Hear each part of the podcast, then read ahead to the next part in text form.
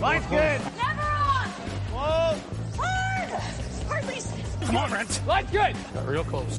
The hair high, right? Try and hit two thirds. Have they saved it for her? Yes, they have.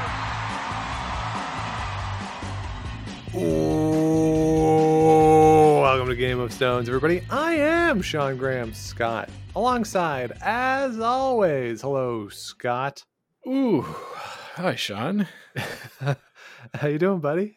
Oh boy, I'm. uh You know, I had a long sleep uh yesterday. Uh We're recording this Monday, Yeah. and Sean, I didn't tell you this, but I took the day off today. Okay. Wow. I said, uh, you know what? I've been going stem to stern with the Brier, the Scotties before that. Just need a little time, a little me time. but then the week before that, you took off. Well, listen, uh, we you know we all we all don't have the the, the stamina that you have sean i'm a little bit older and so uh, right. Yeah. yeah i needed a day uh slept in a bit uh tootled around did a few errands Okay. What was your big errand? What was the big thing you accomplished on your day off? so sean i have not owned a printer since i was in university and i bought a printer today Wow. so i went to pick that up Nice. You're going to do some printing. yeah so i can send some stuff back That's why you bought it because you had to return online orders that you didn't have return slips for. yes mainly so this isn't a work related purchase. This is a purely personal. it is yes okay. Did you buy the printer that Shaq has been advertising throughout the curling? You know what? I thought of that, Yeah. uh, but I still don't like ink, so no ink. Okay. So No, we'll I, I went laser. all right. So we'll have to remember that when we do our curling ant podcast this year, that that one did not work on you. Uh, maybe it made me want to buy a printer subconsciously, Maybe. but uh, no, no, uh, no inkjet printer for me. Uh, black and white. That's all I need. All right. So exciting news from the world of Scott as we Mhm. enter year two of COVID 19 living here in Ottawa. March 13th was the day here where things really shut down. I know it was different days. Everywhere March 11 was big uh, in certain places. So uh, we we noted that over the weekend as we watched the end of the 2021 Brier, which of course played in the bubble because of COVID 19. Scott, it was a long week. It was a fun week. I I remember that the time change has happened during the Brier before, but I was very appreciative of no tiebreakers because Mhm. uh, we didn't have that Sunday morning game to have to get up for with the time zone. The springtime change, of course, everyone always thinks about, oh, Saskatchewan would be nice right now. Uh, and then in the fall Mm. one, we're like, "Eh, Saskatchewan misses out on this. So uh, most of the country, of course, jumping ahead an hour into daylight saving time. And the first day of daylight saving time, Scott, fourth time is a charm for Brendan Bottcher and his rink out of Alberta, out of the Saville Center, finally breaking through for his first Brier Championship. The whole team with their first Brier Championship in a win over Kevin Koe on Sunday night. Scott, what did you think of the game? And what do you think of Brendan Bottcher as your Brier champion? Well, Sean, I, I'm not gonna, you know, make any huge news waves here when I say, oh, I'm pretty happy for these guys that, you know, they've been working so long and for so hard, or working so hard for so long. Yeah. Boy, it's uh, maybe another day off. uh, that that yeah, we're we're all happy that they've finally broken through. Uh, you know, some of us wanted to see them go full Buffalo Bills, but uh, as a Bills fan, I'm glad they didn't. Uh, and and so I'm happy for them there. When it comes to the game, yeah. I think that it was very well played, and there was one unfortunate pick. Yeah.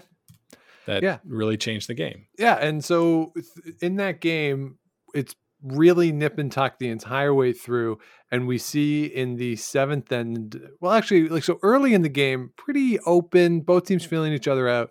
The 3rd end, Bottcher plays it a little more aggressively. Uh, they get their force in the third, and that they're full fare for that force in the third end, and then we get a little bit of mixing it up through those middle ends, but again, Mhm. still still very tentative. And then the third, or excuse me, the seventh end, Kevin Koe's first one picks. Brendan Bottcher was set up for a deuce here Yes. in this end.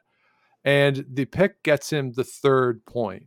And it is a very unfortunate time for a pick. And this was a real pick. This wasn't one of those picks where we make fun of the teams for saying, oh, they made a pick when they really just missed the shot. Like this was an Mhm. actual pick, which you never like to see, especially in a big spot like that. And then Bottcher's able to come back and get a force in eight. So he's up three to two with the hammer going to the ninth end and really in control of that game. Yeah, yeah, that's part of the problem with being okay with taking blanks, right? Is that you can't dig yourself out of something like that should it come up. You know what I mean? So yeah, the you know, praising the strategy of oh well, if we just blank blank blank blank until the end, we'll score a point with hammer and we'll win. I, You got to be perfect. you, you got to be so good and and like we saw all week these guys are really good but if if a mistake happens and that's the way you're playing you don't have the chance to come back. We talked about this on our show during the week when it related to Jason Gunnlaugson you know like he got shut out in a game. Yeah. he was content to take blanks and then when it was time for him to score he missed. And that sort of was the the whole game right? It all comes down then to one shot. And and yes they're making shots for the blanks of course. But it is it, it, it does mean you have to be so precise and so good and dialed in the whole time and you have to assume that the ice is perfect and your sweepers are perfect and it it's just a lot i think what do you think of that Yeah, it, it is a challenging strategy because the other team is for is wanting to push you and force you and, and mix it up a little bit. That they're not going to let that go for the whole game. That is what we saw in the Gunnlaugson game where he did get shut out. Where sure the other team is willing to go along with it for a while, but eventually they're going to start pushing you and up Mm-hmm. the degree of difficulty. And if you're defensive the whole time, it's really hard to get those blanks or be put in a position then where either you're going to be forced or just give up a steal, which is what happened to Gunnlaugson. And it, it does create this this idea of yeah, you do have to go at some point because these other teams are too good to let you sit back and just carry the hammer to the end of the game. Now, that's not exactly what happened here because Bottcher had the hammer and he was he went for it in the seventh end. Right. Yes. So it, it kind of worked out for him that he was able to blank four through six when he had the hammer. And then again, that that on its own doesn't decide the game. The force in eight is huge. And then in the ninth end, I thought this was to me the most interesting part of the game was the ninth end where mm-hmm. Bottcher has the hammer back again. And there's a long discussion on Koe's shots where Brendan Bottcher has one sort of back four foot and another one that is locked on at the top 12 foot. And there's a, a Koe stone or two Koe stones kind of on top of it, one of which is frozen. And there's a long discussion for the Koe team of what do we want to do here? Uh, what what is the play for us? And do we try to steal? Because their fear was that he'll give us one and we'll be tied without coming home. They thought about, well, can we do something that almost forces him into one potentially? And that's the situation that Koe wanted. He wanted to be down two with and they that discussion I, I found so fascinating. We've seen Koe give up steals in ninth ends before intentionally to be down Mhm. two with the hammer. Seems like that's what they, what that is what they were going for there. He kind of missed his shot by an inch. Brendan Bottcher had a double back to potentially score the two. He just got it a little too thin and rolled out and got the one. But Mhm. You know it, that again was another example of you you're really walking this razor's edge when you're not scoring points. Absolutely. That that's uh, another great example, right? Uh, Bottcher seemed really keened up, really geeked up to show to, to throw that shot in nine It was a game-winning shot. because I he, would have won. well that's it. I think in his in his mind he was like, I make the shot, I win the Brier, not Yeah. the game. I win the Brier. I've lost three in a row. Yeah. I make this simple shot. I win the Brier. You push out a little hard, right? Yep. Um, sure, that's going to happen. Uh, but for him to then regroup and play the 10th end the way that they did uh, was very, very, very impressive. Impressive. Uh, but before we get there, Sean, let's talk about eight. Sure. Let's talk about Koe's shot to take one in the eighth end. okay. Had This was a, a double that he somehow over curled and squeezed the rock forward. Yeah. While still making the double. Uh-huh. Did you think that shot was there? No, not in a million years. I, I don't think there's another player in the world. And we were talking about this with in, in our group chat with Rocks Across the Pond. Maybe Nicodine, maybe, Mm-hmm. but I, I don't think there's anybody else in this field who makes that shot. There might not be another person in the world who makes that shot. The angle when you looked at it made no sense. There was no way that he could get an inside roll. He needed an No. inside roll to score, but the angle didn't work to get an inside roll and the double. He just threw it hard enough that the rock just went forward after.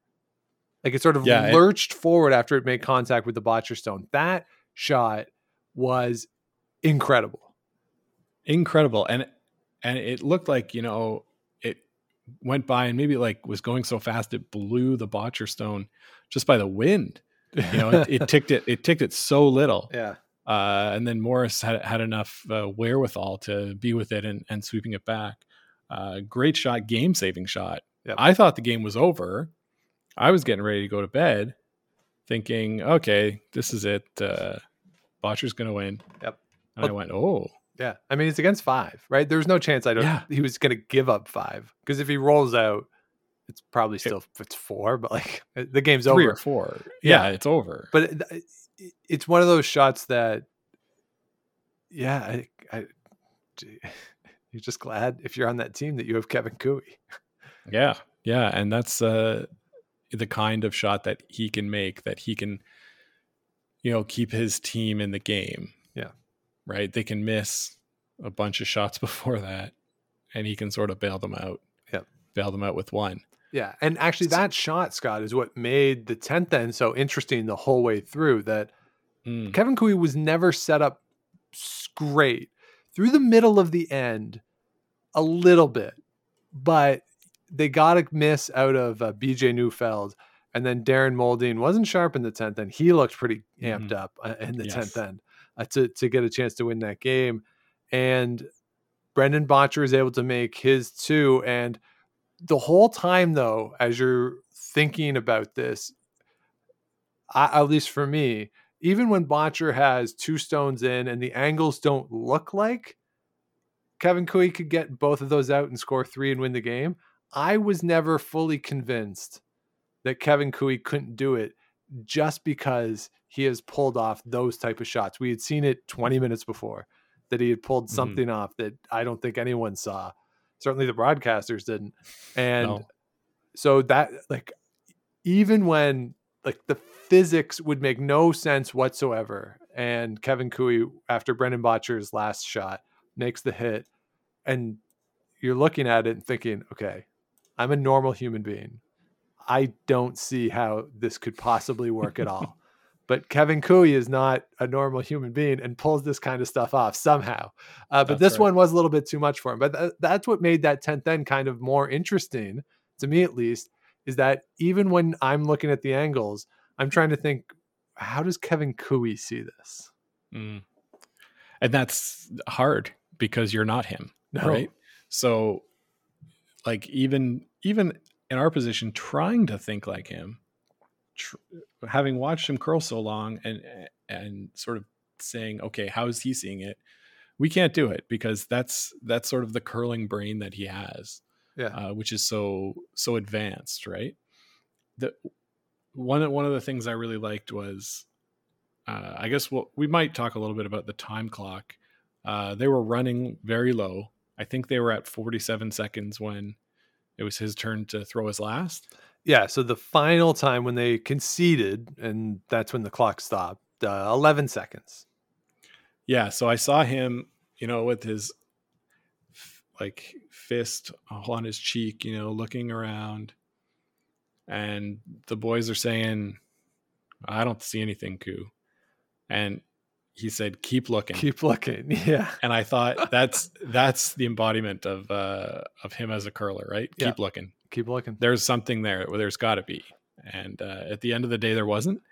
But you know the the sort of determination that they play with, I think, is pretty uh, pretty cool. Yeah, Yeah, very impressive. I mean, he's he won four Briers, and for the first, I don't know what is he now, forty something. So for the first ten years of his career, he had to go through Kevin Martin and Randy Ferbey. So you know he he's a guy who grew up in this environment of having to go through top level players, and there was almost this knock on right him when he won his first Brier in in 2010. That oh, the only reason he even got there is because Martin was at the Olympics, and certainly he has proven that that criticism at that time was nonsensical and uh, obviously uh, one of the greatest now uh, in, in canadian history and a guy who he's not going anywhere No, no, he's not. He's uh 45, Sean. okay so yeah so so run it back 20 years or 25 years when he's starting up as a coming out of juniors his his growing up in the sport in Alberta is trying to get through Ferbey in the years where we had the boycott and then the boycott's over, Martin's back and they were that powerhouse and that's what he was trying to get through. And you know, it's one of these things where there was a lot of talk, you know, Mike McEwen, he can't get out of Manitoba. Well, that's because Jeff Stoughton's there and, and Manitoba's pretty damn good. And going through that that push of trying to have to get through those top level teams at the local level isn't always a bad thing. And he went through it, got through it, and now is really the established top guy in certainly in Alberta, toss up in the country, maybe, and certainly like top four in the world, undisputably. And then, you know, I'll let you have your pick of the top four teams in the world, and I'm happy with whoever's left over. Yeah, yeah, no doubt. All right, so Scott, on the other side, of course, Brendan Bottcher does win. As we said, first win for him and the squad out of the Saville Center in Edmonton. Scott, what's amazing to me is that the last six Briers have had three teams make the final, or three skips make the final. Bottcher, Koe, mm-hmm. Gushue. Each of them have played in four finals. Bottcher, of course, has the most losses of those teams with the the three losses. But when we look at this team, the progress of them over this quadrennial, they came through the pre-trials to get to the trials in Ottawa in 2017. They had made the Brier that year, the, their first Brier. And now, Scott, every year they've gotten better and better. Even in those losses, their record through the week has gotten better. And the scoring differential has been better. Their shooting percentage has gone up. This is a team that has managed to continue its ascent over the past four years. Very impressive performances from them. And as you said, everyone sort of universally seems to, to like them, recognize that they're good guys. I know for me, first time I ever had a media credential at an event, Darren Moulding had it, it was the mixed Canadian championship. He won the event as the skip and gave a lot of time to the like three media people who were there. He was very generous and gracious with his time. So I've always kind of thought, eh, nice guy for doing that in that setting. Mm. And certainly he's been a lot of fun on, on social media and, and a good presence in the sport. So it is nice to see for those four guys. And I don't really know what else there is to say about this team other than I'm impressed by their ability to be resilient and to continue to come back from the losses and continue to get better. Yeah, yeah, for sure. It's it's never easy to deal with adversity in any sport, in life even. But what what is the saying is that if it doesn't kill you, it makes you stronger. And that seems to be true for this team. You know, they like you say, they've been through a lot of the trials and tribulations. Uh, their first time at the Brier, I think, went three and eight, uh, if not f- maybe four and seven. No, it was three and eight. Oh, geez, I should have just gone with my gut. and you know they they took that as a, a learning opportunity, came back uh, a couple years later, and like you say, they sort of the way that Koe had to battle through Alberta and come up to become what he is now. We've seen Bottcher the last few years have to battle through Alberta. It's been helped a little more by the Team Canada inclusion in the Brier, uh, Yeah. affording him that opportunity. The the wild card too uh, got him into the Brier one year, but th- they've taken those opportunities when they've gotten them and put in a lot of hard work, and it's paid off. But Sean, I think we all know the reason they won this week. It's because of the socks. Oh, right? the socks, yeah. Yeah, I, I tweeted out that I very much look forward to Vic's essay next year about the socks. It's gonna be yeah great. yeah it's uh i mean I, i'm only partially joking but you know when your when your ankles are warm Yeah, you can con- you can concentrate a lot more on the the task at hand right that's why I Your wear your baseball. I wear baseball socks that go up to my knee when I play. Don't like having a cold ankle, cold Achilles, anything like that. It's not good.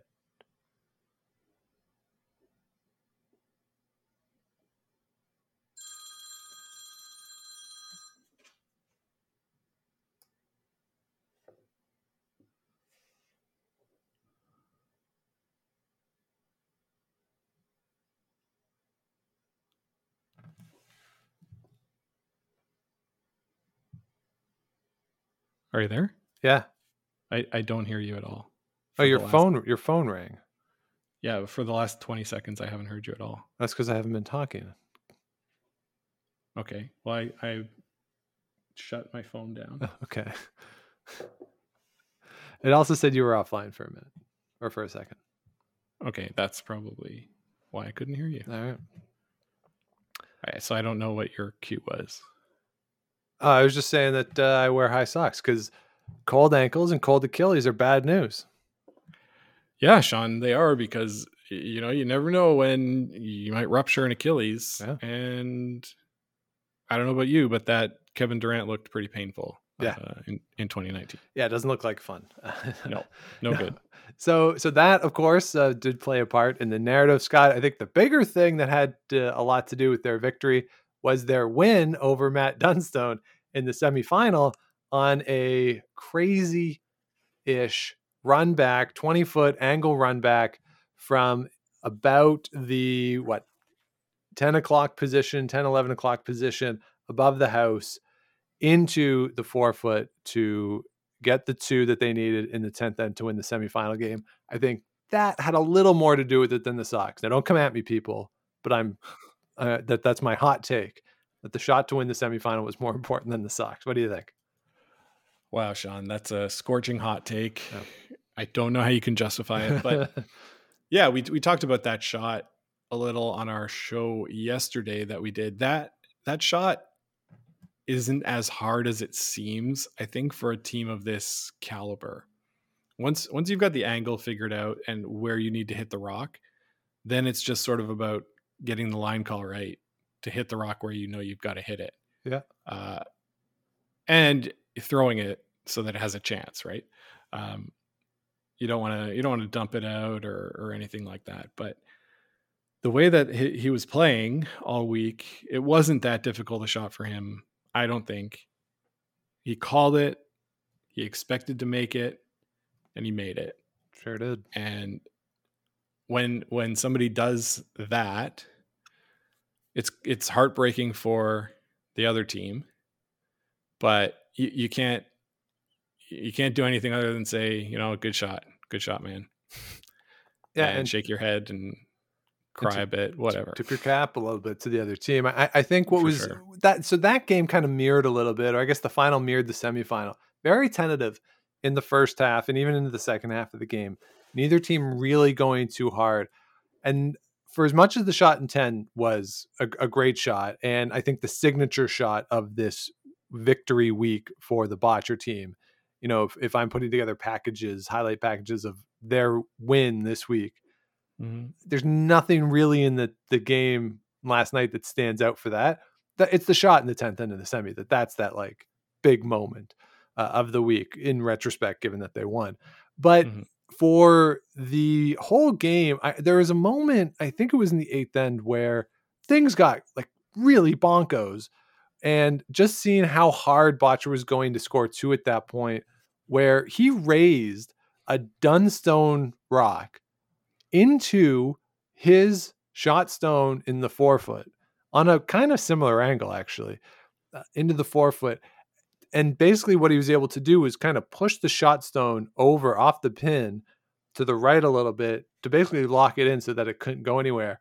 And that was one of those shots, too, that just kind of like Koe, that signals that this guy sees things differently. Like mm. there, there is not a rec player in the world who is going to raise in the opponent's stone into the forefoot into their shot rock. There are very few elite teams that I think would have tried to do that. It was one of these moves that just stands out to you. And I tweeted this earlier in the week on the, the first Koe Bottcher game, but like these guys are just playing on a totally different level. I'm not even convinced it's the same sport that the rest of the the rest of us play when you see stuff like that. Yeah. Yeah. And and the problem with seeing stuff like that as a rec player is then you go to the club and you try it and you fail miserably. And then you yeah. realize just how special uh, these kinds of shots are. You know, like I say, that's a very routine shot for a team like like Brendan Bottcher, and, and I really think it is. But when you go out and try it yourself, you realize like, oh, it's not simple for me. It's just the extra level these guys are playing on, like you say. Yeah. Yeah. Um, yeah. I, it, so you feel you feel sad for Dunstone? Well, this is interesting. We talked about this on the broomstack on Sunday afternoon after that semifinal game. And I don't know, like for as as nice as it is to like I guess for for Team Bottcher to win. I don't know if I feel good for them. I mean, my life's the same as it was before. You know, they won it. Good for them.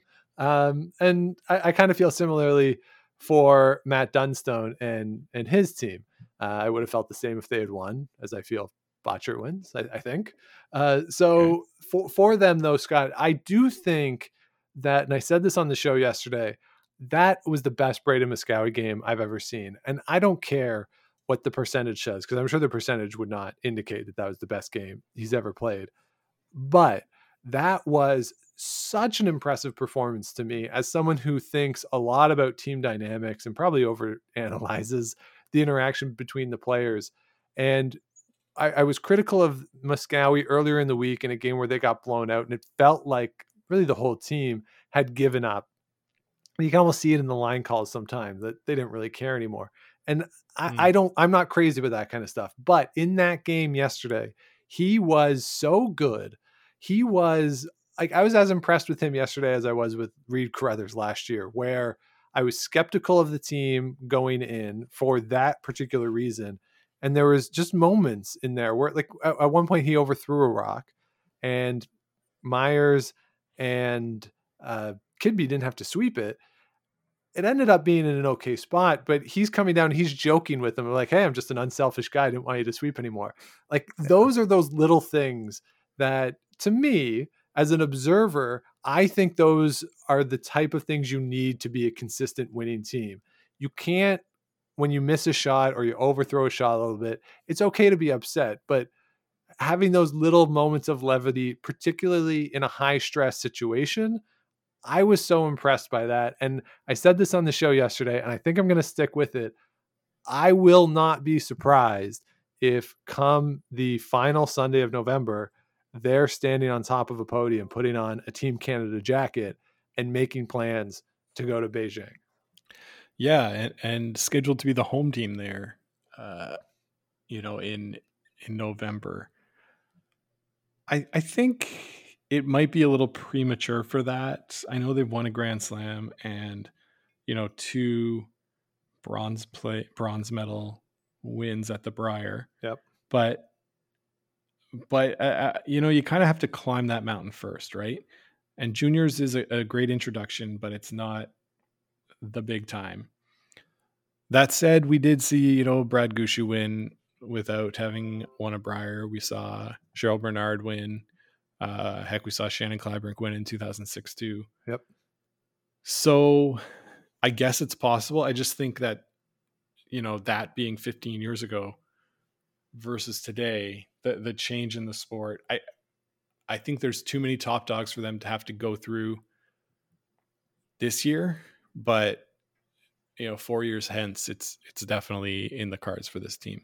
Yeah, so uh, th- very impressive. The other thing I'll say about them, though, Scott, when we look at the progression, that yeah, last year they were in the one-two game, and this year they finished in second place officially with the the tiebreak over Brendan Bottcher. That's why they had the hammer in that Mhm. semifinal. So same position this year as last year, finishing second through the round robin play. But I think it was a much more impressive way through. They lost three games last year. They lost three games this year through the round robin. Yeah. One more win this year, obviously, with the extra game and the same losses. But the losses, or excuse me, th- the wins this year, they weren't as close. They weren't as as at the buzzer. They didn't need as many big miracle shots. They just went out and beat people. Mhm. And yeah, they had a couple losses and a couple bad losses at that. But that was a more sustainable type of beating people than the miracle shot at the end. And yeah, it's nice to have that when you need it. But this week he didn't need it when they were winning because they just crushed people when they had to. And so I think this was a better Brier for them than 2020. And if they can continue that progression, uh, I- I'm I, I'm almost excited to see what this team is going to be like come November. Now they have to get there. They don't have a spot in the trials yet. Their loss Mhm. yesterday opened up another spot for the pre pre trial event. I think they'll be the favorite going into that. And then if they somehow don't get to that, then they have the pre trials themselves. So they have two shots to get in, and I would expect them to get through. So it, it'll be interesting though once we get to November how things shake out, what type of a season we have leading up to that to see if they can be in top form. Yeah, I mean, I mean, we'll have to see, and like you say, the pre pre trials will will be where they're going to attempt to get their spot right in. If they don't get it, they'll still have a chance at the pre trials, which I would I would put them as a pretty heavy favorite to get through. Yeah. Uh, yeah, I mean, if I'm Team Dunstone, I I want to have a good showing. I, I obviously want to win the Olympic berth for sure. But I think realistically, if they think about it in their heads, their peak is probably the next quadrennial. Yeah, I mean they're all young enough. I think I was Yeah, I I- think Muyres is the oldest one. And we talk about skips, you know, really coming into their own in their 30s. Yeah. Right.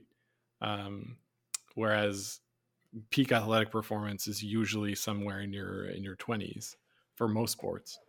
But uh, for curling for a skip, just the the reps as a skip, the the strategic thinking, the seeing shots that maybe nobody else sees, the, the Kevin Koe of it all, right? Right. It, it comes with experience. yep No, no question. And I think Scott, as we move forward into the sport, it, it it'll be curious for me to see, you know, who comes out of this Manitoba milieu, if I can make up a word, of uh, young teams.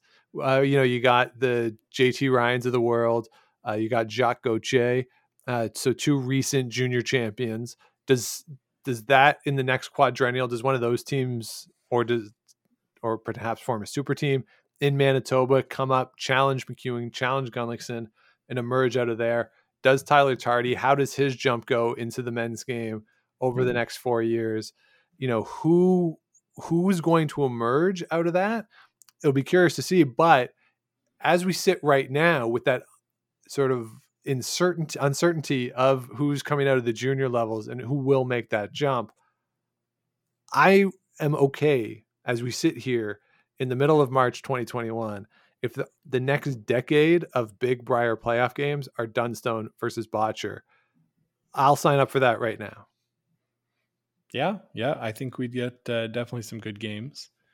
What what we saw uh, from Team Bottcher, for example, right, was they came to the trials in 2017 through the pre-trials. They didn't have a particularly good week. They I think not. they were uh, like around 500. I think he played eight Three- games that week, right? Three, no, seven, three, three and four, I think. I'll look it up while you. It was def it was definitely eight games Okay. because there was nine teams there, and so so what I want to see at this trials this year is who is that Bottcher team this year, right? Yeah. Is it Dunstone that comes in, you know, sort of looking to take the next step? I would argue no, because they were there He's played last it. time. Yeah. And uh, but like who in the field eh, do you think is that team coming in? Because like we talked about before this event, not a lot of rookies, right? Nope. It was basically the territories and Yukon that were the rookie teams. Yeah. I think 17 players overall. So so yeah, is it is it Tyler Tardi's team that maybe this year was the year we would have seen them, you know, starting to play more on tour, getting into form to become that, you know, maybe team that comes through the pre-trials next year. Yeah. Uh, to the trials. I think that's sort of the most likely. Uh the Jacques Gauthier and and the team from Manitoba, I think they're still too young Well, for I- I this think- year. well, I know for this year, but I think they're still too young to even contend in four years. They they might be in the mix, but I don't think they'll be at the top. The question is though, like, do the teams we see at the top now, how many of them are done? Yeah. Yeah, and and that's that's a discussion we can certainly have once we get there, but you just look at the ages of guys and when people tend to step away. And you know, Koe's in his 40s, Mike McEwen's in his 40s, Brad Gushue's in his 40s, I think. Um Yes, And- he's forty. so, you know, you're you're not looking at guys who are going to be around for multiple cycles again, in all likelihood. Brad Mhm. Jacobs has talked about what that situation will be, whether or not they'll stay together and the challenges that they've had. John Epping's been around for a while and you know, he's got Laing on his team who's also been around for a while. How long do they want to keep playing at that level? How much for someone like Laing is mixed doubles going to be potentially the focus for him? Who who knows? And mm-hmm. so all that speculation does create a vacuum. I think once we get through this cycle, I don't think there's spots for November for any team that wasn't at this Brier. If I'm being Probably honest. not. Probably not. Maybe maybe Flash because he's in the pre pre trials. Maybe. Yeah, Really? He's in the pre pre trials according to the Curling Canada release, yeah, he got enough points. on his own. Anyway. Well, okay, combined with the other guys he's with, yeah. Right. Right. Huh, well, we'll see. So, well, yeah, we'll have to see how how it all comes together. But yeah, the the Dunstone Bottcher potential of a great rivalry over the next decade, and and we saw a great game yesterday. All right, let's talk about some of the other teams, Scott, and some of the major stories through the week. Uh, I think the biggest story, arguably, Wayne Middaugh's bionic leg. Yes. What is in the leg? Uh, th- this was great, and I love how much fun they had with it too. Uh, online, uh, Carly Howard, apparently Glenn Howard just left the password on the fridge, uh, so she was controlling the social media. They had a lot of fun with it. The fact that this was a, a cool comeback story, hadn't played competitively in a while. He did have the horrible accident a few years ago. Uh, fortunately, he was able to recover from it and seems to be back to to normal in all aspects of his life. Like he can golf, he can curl, he can drink Caesars. Mhm. Those are the three things he cares about in this world. So uh, it was nice to see that uh, he was able to to get back to to playing, get back into the hack. And Scott, I think when we look at this week, there are a bunch of moments where it would have been cool to have people there. But I, Yes. I, I think some of the shots that Wayne Middaugh made at the end of the week uh, or, or throughout the week to win games, those would have been some of the biggest cheers. I think people would have gone nuts for that story in in the building. No doubt, no doubt, Sean. A fan favorite from a long time, you know, uh, won in 1998 as a skip. Uh, you know, hasn't been back since, what was it, 13, 2013 Oh. uh, or 2014. So, yeah, like really nice for him to get back in the saddle. One more ride. Tr- he did what he could. He, he Yeah. played really, really, really well. Um, and at the end of the day, he sort of ran out of steam, right? Uh, got caught up playing a little too, a little too cute, maybe the last the last two games. Yeah, Maybe the maybe the front end was getting a little, you know, maybe not just the front end, but the rest of the guys. I it felt like they were sort of feeling the moment a bit. A little bit. And th- there was the unfortunate situation on Saturday where the rocks were sanded overnight, uh, papered, as they call it, and they didn't know about it. Some Yeah. teams knew about it, other teams didn't. This was a major thing on social media on Saturday, and the Howard team was upset about it. I think rightfully so. And the issue wasn't that the rocks were papered. The issue is that not every team knew about it. And Curling Canada half apologized for it and said that they will review their procedures on what to do. And I think the big issue for Glenn Howard and the team was that they threw their draw to the button before the game, which determines hammer, without having known this. Gushue knew it. He won the draw to the button. He had the hammer in the first end. And that did kind of get in the way, I think, of the game a, a little bit, unfortunately. And yeah, they weren't able to come back to win that game. And then they lost to Koe on Saturday night. Well, I mean, I, I understand that they'd be mad they weren't told, but didn't they practice for seven minutes with the rocks before they threw the draw to the button? They did. Wouldn't they have noticed like, hey, these are running different? I don't know what to tell you, man. They were upset. yeah. I mean, yes, I, I would be upset too. Uh, but my my being upset would maybe come before I threw my draw to the button, where I was like, "Did you guys do anything to these rocks? They're really different." Yeah. Like, uh, or they just thought the ice was different. I don't know. Like, I don't know what happened in the practice. Yes. No. I just know that they were upset, and and and yeah. So now we'll see what happens with that team. They have a spot in the pre pre trials as well, so we'll see them. And now with two spots at those pre pre trials instead of one. Of course, if there had only been one, it would have meant that Dunstone or Howard had won this event, and or Mhm. somebody else. I guess Laycock could have won. Uh, but at this point, we have uh, those two spots. I, I would say those two teams would be the favorites going into those pre pre trials. I yeah, I, I would have to say so. All right. Yeah. So elsewhere across the sheets, uh, in terms of some sad demises of teams, uh, James Grattan, Scott, got off to such a good start, and uh, just Greg Skauge got you got Greg Skogied on uh, Thursday Skogie's night. gonna Skogie. Yeah, he couldn't uh, couldn't pull it out for James Grattan. He had a spot teed up for a tiebreaker on Friday morning, but Vic just used his no tiebreaker pixie dust, and uh, James Grattan falls. But it was fun to see them. Got a couple big wins over the course of the week with McEwen beat Jacobs. Uh, really fun run for that team. Always good to see them there. And this was one of those years where where people weren't playing. He was able to play a bunch this year and you kind of Mhm. saw that early in the week where he got uh, out to a great start And man, this is really hard because because he's your best friend. He got you on the plane. He beat the teams that he needed to beat at the beginning of the week, Yeah. right? It was sort of there. Yep. And yeah, that's that's really a- crushing loss, you know, to lose to uh, the the Northwest Territories there. Uh, maybe some bad luck to get them on the last draw when maybe they had figured the ice out a little more than they would have at the beginning. But I think you could say that about any of the teams. Mhm. And I, I'm sure he was happy knowing that he had them to look forward to, right? Uh, we penciled him in for five wins. We gave him that win. We did Yep. Uh, after he beat after he beat Jacobs. yeah. Yeah. So yeah, really tough, really tough one for the Jimmy the Kid. Yeah.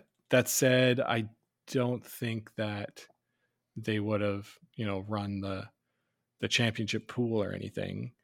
But uh so I mean it would have been nice for them, an extra twelve and a half thousand dollars. twelve thousand bucks. Uh but yes. Greg uh, Greg Skauge cost him twelve thousand dollars. I hope that uh, after the game he made Greg Skauge buy him twelve thousand dollars worth of worth of drinks. um, of course, he didn't actually because it would have been a tiebreaker, and then it would have been Jacobs and uh, the New Brunswick team in a tiebreaker on Friday morning. Would have had to see what happened, but yeah, he beat Laycock, he beat McEwen, he beat Jacobs. uh, lost his last three Gunnlaugson, Howard, and Skauge in a row. So tough finish for New Brunswick. Scott, let's stay out east. Greg Smith made his return to the Brier. Couple great hot mic moments. Favorite one for me is is the roundhouse shot that he made that he prefaced Mm-hmm. by saying, "We're down seven one. Who cares?" Uh, just a, a great force. You saw this moment where he played John Epping and they had the pride flag between the two of them the first time openly gay skips who played each other at the brier and we've talked on this show about how important representation is in all of its various forms. So that was a nice moment to see and nice to see it acknowledged after the game as well and uh, promoted on social media. The broadcast didn't make much about it but it was nice to see it afterwards. So a nice moment there and a guy scott who knows how many times we'll see greg smith at a brier given the situation in Newfoundland and Labrador. But he's a guy that when he's there, he's going to put on a show. Yeah, yeah, and you know what, Sean? You'll see him next week or this week at the mixed doubles. Yeah. Uh, he's playing, uh, representing Newfoundland and Labrador there at the mixed doubles, and I think you're so right about representation, and I've heard it from so many different people uh, in so many different ways, especially this year, um, as we've talked a little bit more about how important it is for people to see themselves in who they see portrayed in the media uh, be it somebody of, a- of a different race, of a different uh, language, of uh, of a different sexual orientation, whatever it is, you know, being able to say, "Hey, I'm like that person. If they can do it, I can do it," is a really, really, really important thing. And uh, so, like you say, it was nice to see that afterwards. It would have been nice to be mentioned on TV. Um, I'm not sure why not. We do praise TSN for a lot of what they do. I think they sort of missed that one, but uh, good to see afterwards. Absolutely. Well, it could be one of those things, even that TSN didn't even think about it in the moment.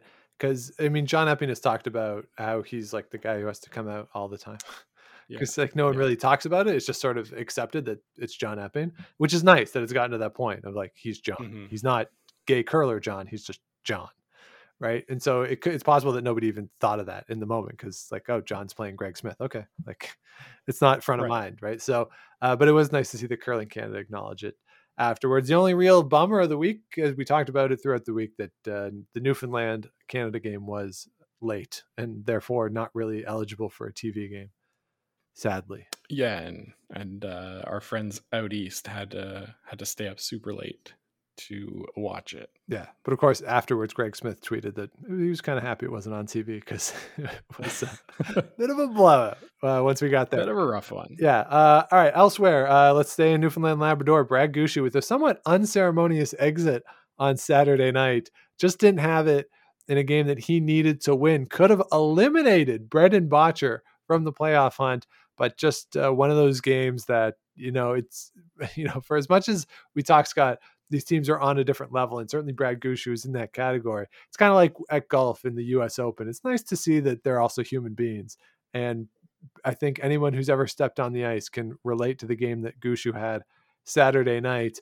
Obviously, not the way you want to go out when you're defending your championship, but overall for the week, they didn't quite have the greatest feel for the ice, uh, as you could hear them talk about during their games.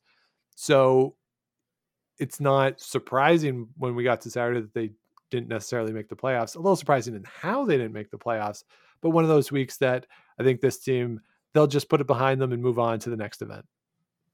I think I think so. Yeah, they're so I, I was doing some math, Sean, before the the show. Like I really like I always love to do doing math. Really fun. And uh, we've talked in the past about the hammer factor Mhm. uh, as a, a pretty good stat to show the strength of of the, the team during the week. So the correlation between hammer factor and wins is usually pretty strong. Uh, Brad Gushue had the best hammer factor this week. Their team at uh, at 0.29. So the higher is the better. And what the hammer factor is is the hammer efficiency, Yeah.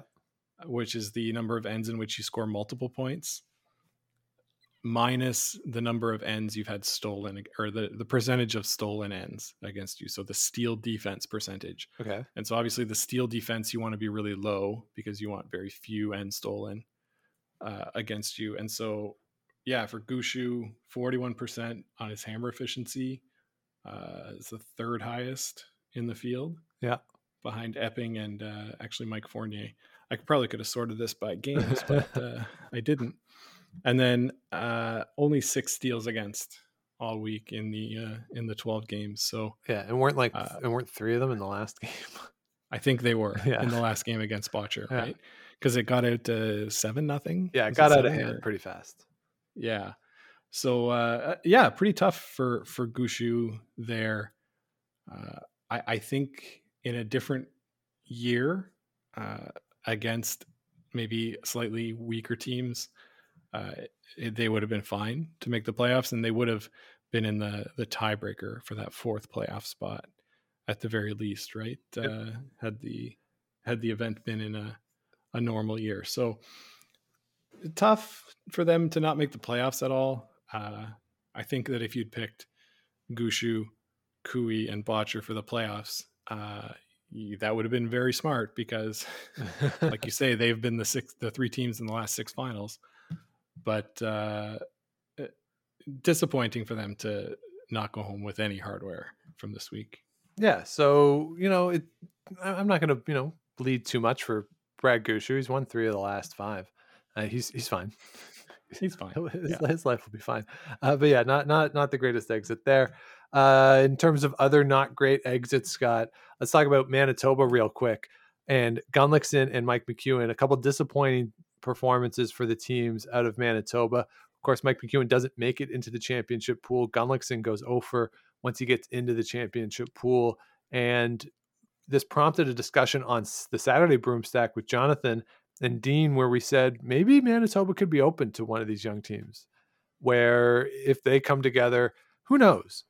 Maybe somebody can come up and, and start to nip these guys, uh, or at least nip on their heels a little bit. But uh, this is a couple now disappointing performances in a row out of Manitoba. It's been a while since Manitoba's been a legit threat. I would say throughout this this quad, Manitoba hasn't really had a, a great sniff at a title. So I'd be curious to see what happens. Again, both these teams likely we'll see them at the trials once we get into November. But uh, just you know, the, it's sort of almost like tire spinning in mud right now for the teams when they get to the Brier. Yeah, and especially for for the McEwen rink, we talked a little bit during the week about they're the di- the most disappointed team and probably the most disappointing story of this event to not even get out of their their pool. We sort of the spot that we had reserved for them went to uh, the Howard and Yeah. Middaugh rink. Did. So, uh, you know, it, it- definitely not what they wanted. And we talked a lot about, you know, how their team dynamic had been so good last year. Uh, we really didn't see that this year. Um, they, I, I say Mike McEwen's body language when he's playing badly is is just really low, like low energy. You know, he's walking around with his broom on his shoulder. You're kind of watching them convinced that they're not going to win. Yeah. unfortunately, right? Yeah, unfortunately, and yeah, that, that's what we didn't see last year, even when they were struggling. So Yeah. Yeah. And then uh, for Gunnlaugson, really disappointing. He gets out 5 and 0. Uh, I guess you could argue that he played the five easiest games in those first five. Uh, well, but then, yeah, I mean, he beat sort of he, he beat Bottcher in the opening draw, but again, opening draw, Bottcher basically gave him the game in the tenth end. Yes, he, he didn't really beat Bottcher. Bottcher lost. Yeah, I think that's fair to say. Yeah. And then yeah, coming down the stretch, he loses to Jacobs, Laycock, Howard, beats Epping, then loses to Gushu, Koe, and Dunstone. So not a great run down the stretch, losing six of his last seven games. Yeah, and we talked about about this at the beginning of the show tonight, but also during the week that uh, the way that he's playing, the strategy requires you know that that little margin for error. Yeah, uh, 100%. So uh, let's just uh, quickly, Scott. Uh, other teams, Mike Fournier was a lot of fun. They had a nice run. Uh, couldn't quite make it into that championship pool, but uh, you know, very similar to what we saw in the Scotties. A lot of people had fun with the team out of Quebec. So it's always nice to see when these provinces that don't usually threaten, and, and certainly the past couple of years we've seen Quebec not really be a factor at all in either the Scotties or the Brier. But here in the Brier, you know, he, he put some fear into some folks. Did Mike Fournier? So a nice run there. It was fun to see Scott McDonald there with the Jamie Murphy team. They struggled early in the week with their communication, but ultimately they end up at four and four. They have a pretty good run. I'm in the tank for Eddie MacKenzie for just reasons. Uh, we saw them push Brad Gushue to the limit with Tyler Smith skipping a game. Look out for Tyler Smith as the men skip coming out of PEI as we move forward. Greg Skauge had a nice win. He was a factor when we talk about the playoffs. Tough week for Mickelson and uh, Peter Mackey.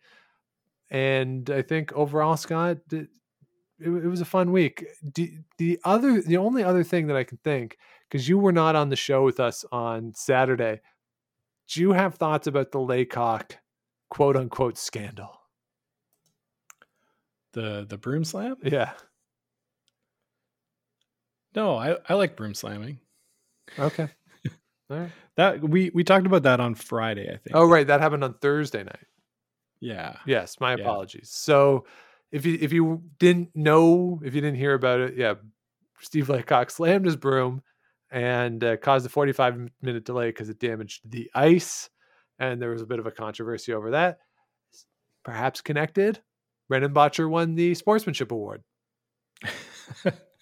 yeah, I didn't think about that. Uh, it- yeah, it could very well be uh, connected to- to that event. Yeah, could be On some Thursday causation. night. Could be some causation there.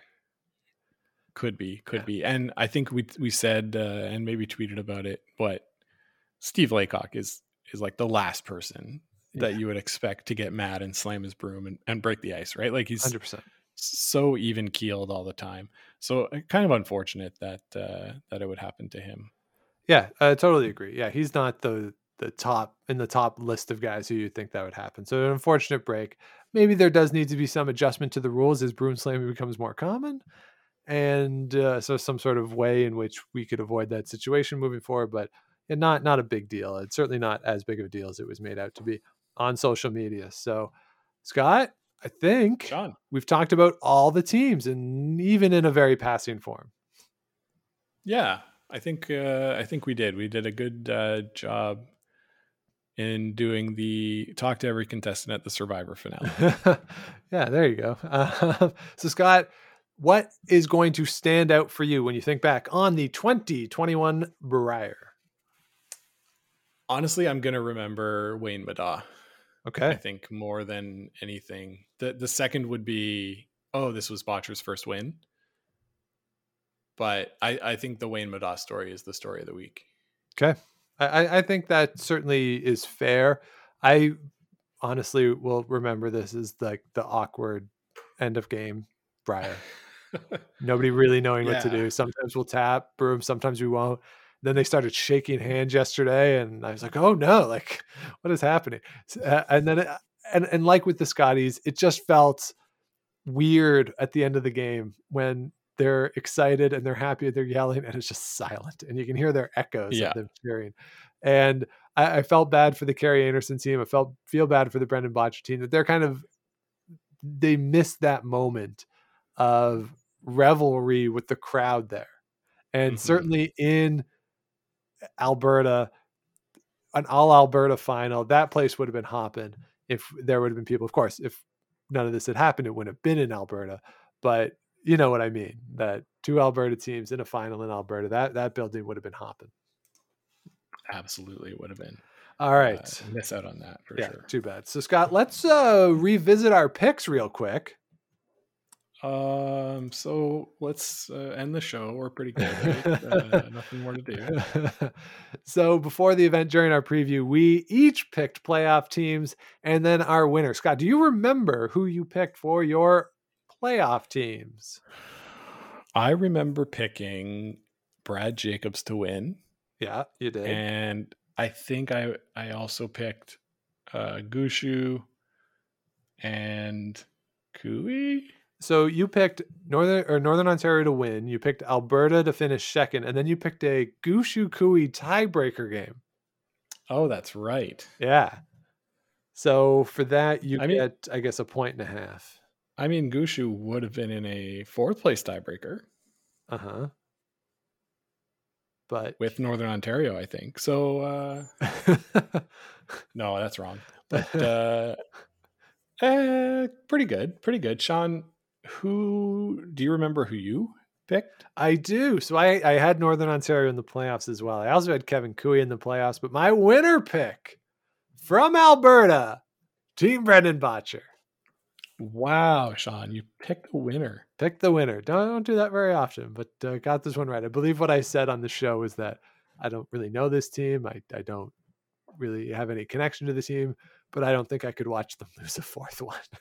That- like for anyone, I, I don't I don't care who it is. Like I don't want Matt Dunstone to go and lose another semifinal. You know, I just it, it's hard to watch sometimes just the repeated struggles of a team, and uh, Mhm. so for that reason I picked them, and I was correct. hey, good on. Yeah, good job by me. So, uh, so there you go. So those are our picks. I beat Scott, uh, of course, because that's what happens on the show. Uh, my picks are just regularly better. Well, a la di da for you. Uh, so that'll do it for our 2021 Brier recap. Thank you so much, everybody, for listening. And thank you so much for everybody who joined us and hung out on the post game broom stack every afternoon through the Brier. We had a lot of fun doing it. It was it was really great to get to interact with everybody. Some the the chat was hopping some days, Scott.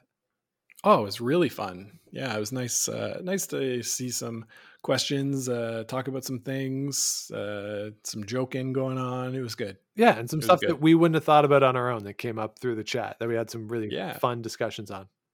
Yeah, and and thanks to all of our guests who came on uh, throughout the week too to uh, to talk about the games. Much appreciated. Absolutely. So uh, if you want, all the videos are still there over on Facebook, facebook.com slash Game of Stones podcast. If you want to check some of them out, uh, some of the topics are pretty evergreen, I think.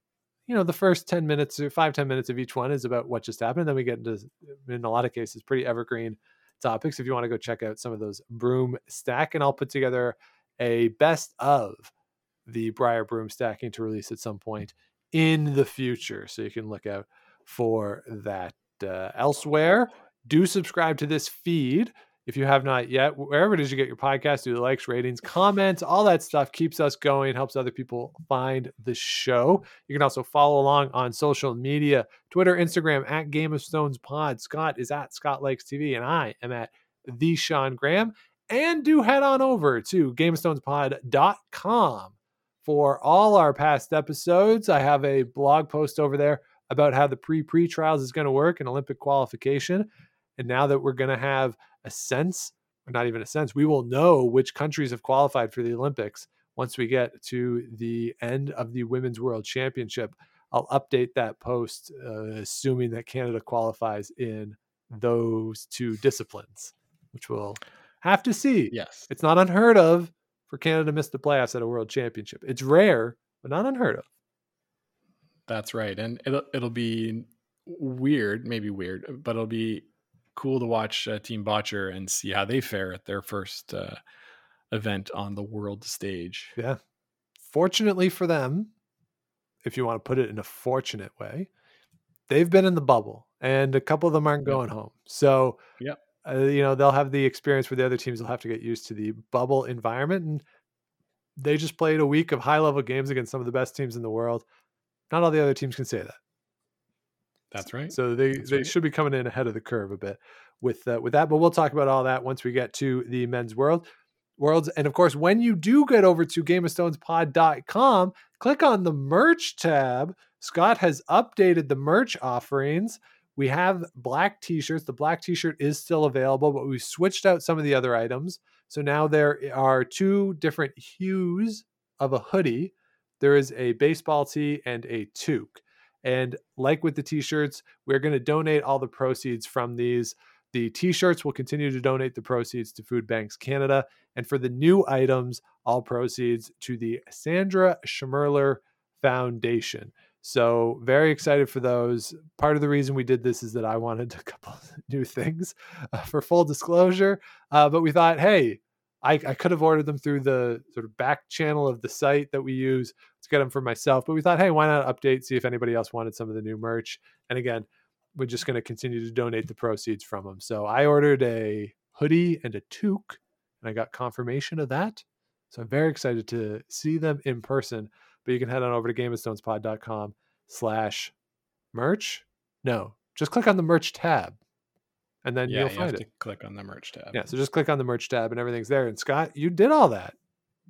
Yeah, and I can try to create a slug uh, game of Game of Stones pod slash merch, but uh, if that doesn't work, yeah, click go through the main site and click on the merch tab. So there you go. So uh, that'll do it for us tonight. Thank you everybody for listening to this. Hope you enjoyed the Brier. Hope you enjoyed the games. It was uh, overall, I think, a pretty fun week. But the fun and frivolity in Calgary is nowhere near ending. The Canadian Mixed Doubles Championship kicks off on Thursday. TSN going wall to wall ish on their coverage. Kathy and Brian doing the whole thing. Vic's going home. He's getting a rest, which is probably good. Uh, and presumably, Russ and Cheryl also are going to leave the bubble for a couple weeks, about a week and a half, I think they get at home before they all have to head back in for the Men's World Championship. So, Scott, we will be back later this week to talk about the mixed doubles. Are you excited? Eh, So excited. Yeah, there you go. That's the spirit, buddy. Uh, so look out for our preview of the mixed doubles. That'll be coming in the next day or so. But until then, thanks for listening and keep your brooms on the ice and don't dump that intern.